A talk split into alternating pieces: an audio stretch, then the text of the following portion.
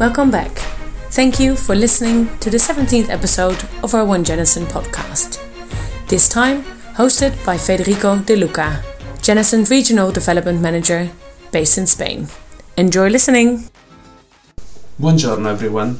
Today I would like to tell you a little more about the work that I'm doing for the PISA for Schools project here at Janison. As my title suggests, there is a strong focus on the business development of the PISA for Schools operations in the EMEA region, but there's also a good share of work that goes beyond that. To start with, I have to mention the national service provider work that we are undertaking in the UK and in Ireland. This trend of work basically consists of launching the PISA for School operation in these two countries, where we have almost 8,000 schools to possibly interact with.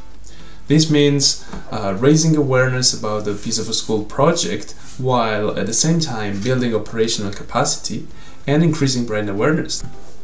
Because let's not forget it, Janison is a brand new name in these countries and we need to position ourselves as providers of an excellent experience to schools.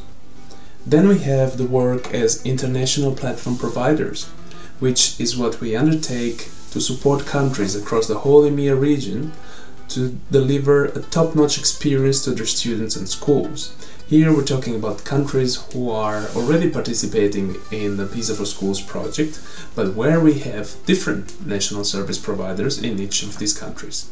So we build partnerships with these organizations, we help them fully understand the potential of our platform and make sure that they know how to use it and deliver the best possible experience to the schools that participate in the project in these countries. Then there is the project development work. Here it's really about those insights uh, that can help improve the experience that uh, customers will take away from the project. It can imply developing new dashboards for them to be able to better read the data that we generate to create to conceptualize and then develop new reports that may add value to what schools are looking after when participating in our project or monitoring tools for customers which include their capacity to track operations and make sure that everything is going according to plans as it's going before it's too late and going back would require a much higher investment of resources on their side.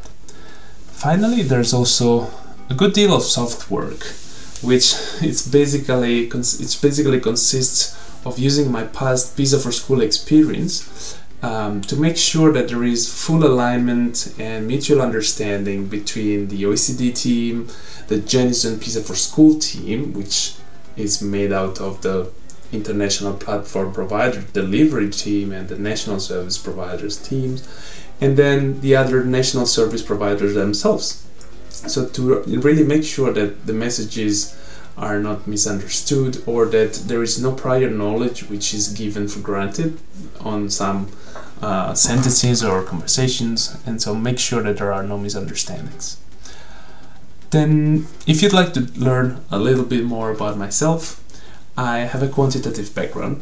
I'm a statistician from my first day at university, back when statistics and data didn't really even remotely have the hype and consideration that they have today.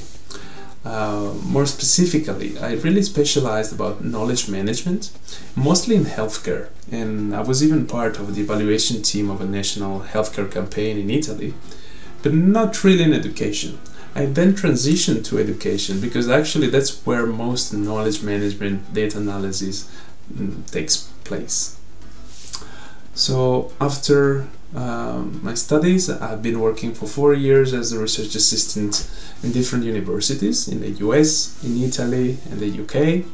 Then I've been working for two years in a market research startup in the UK, and finally seven years at the OECD, uh, spent three years at the International Energy Agency, one year at the Agricultural Agriculture and Trade Directorate, and then two years working on creativity and critical thinking, and one almost two years working on PISA for Schools.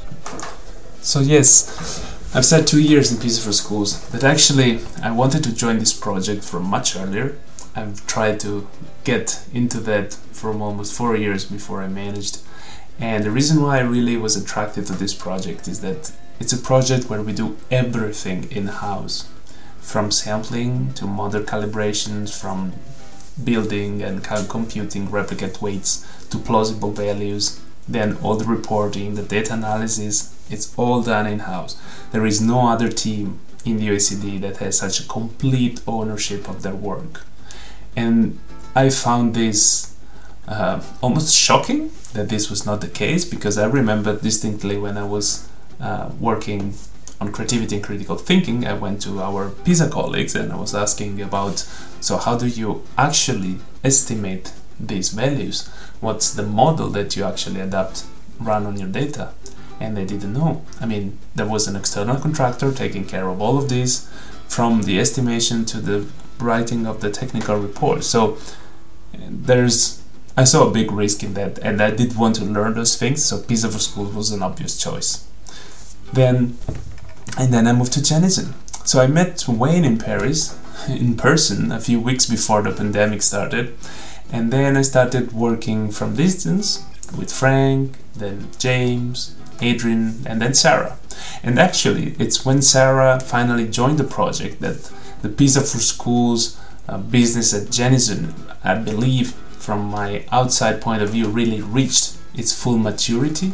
And it shifted from mostly working as a responsive um, unit providing international platform provider work to a proactive unit also envisaging national service provider work which is of course it's a big shift in mentality and it's a big challenge but i'm 100% sure that Janison is up and equipped to win this challenge. So just as I was working from distance with the Janison staff while at the OECD, I'm now working remotely with them at Janison. And as some of you may know, I am based between Italy and Spain. Yes, between because my wife, who's Spanish, and I relentlessly negotiate about the country where we will actually end up in after France. And of course, there are professional and personal challenges that come with a remote based position but there are also advantages that should not be overlooked. Of course, a very obvious one is this very different uh, time zone that I'm in. Uh, right now we are only 8 hours away, but when it's winter here, those become 10. And of course, this can be very tough for internal relationships, but it can also be a key advantage for business development as it allows me, for example, to build new relationships with prospective clients all day long without really eating away personal time, which would uh, otherwise happen if I was based in Australia. And furthermore, I can also offer a more continuous experience to our existing customers as by being based in Europe we almost cover the full 24 hour cycle so in case anything arises for, for our, some of our customers, we can respond immediately and thus provide a better service to them. Then, of course, you know there's are there are issues when you are onboarding a new team or a new company from the distance. Uh, I really wanted to be part of a team, and I think this is the only environment where you can grow as a person and as a professional. But of course, while being part of the PISA for School team, I'm never with them. I've been working with them for more than a year with some in some cases and I've never even met them in person. This is something which can be distracting at first and a little upsetting, but it's something that you can work out with time. And that's and it goes the same for my new colleagues, for all of you. Uh, it's it's harder to connect. Uh, there are no coffee breaks, or it's hard to join the wonderful One Janison events that Sanne and the whole people team organize. But uh, I'm trying to shamelessly exploit that sense of uh, exoticism that is shed upon a figure of a colleague who's working from across the globe. You know, just shamelessly. So, I hope you enjoyed this episode of the One Janison podcast, and I really hope I didn't turn it into a narcissistic 10 minutes of rambling. Do not hesitate to reach out if you'd like to connect, and ciao!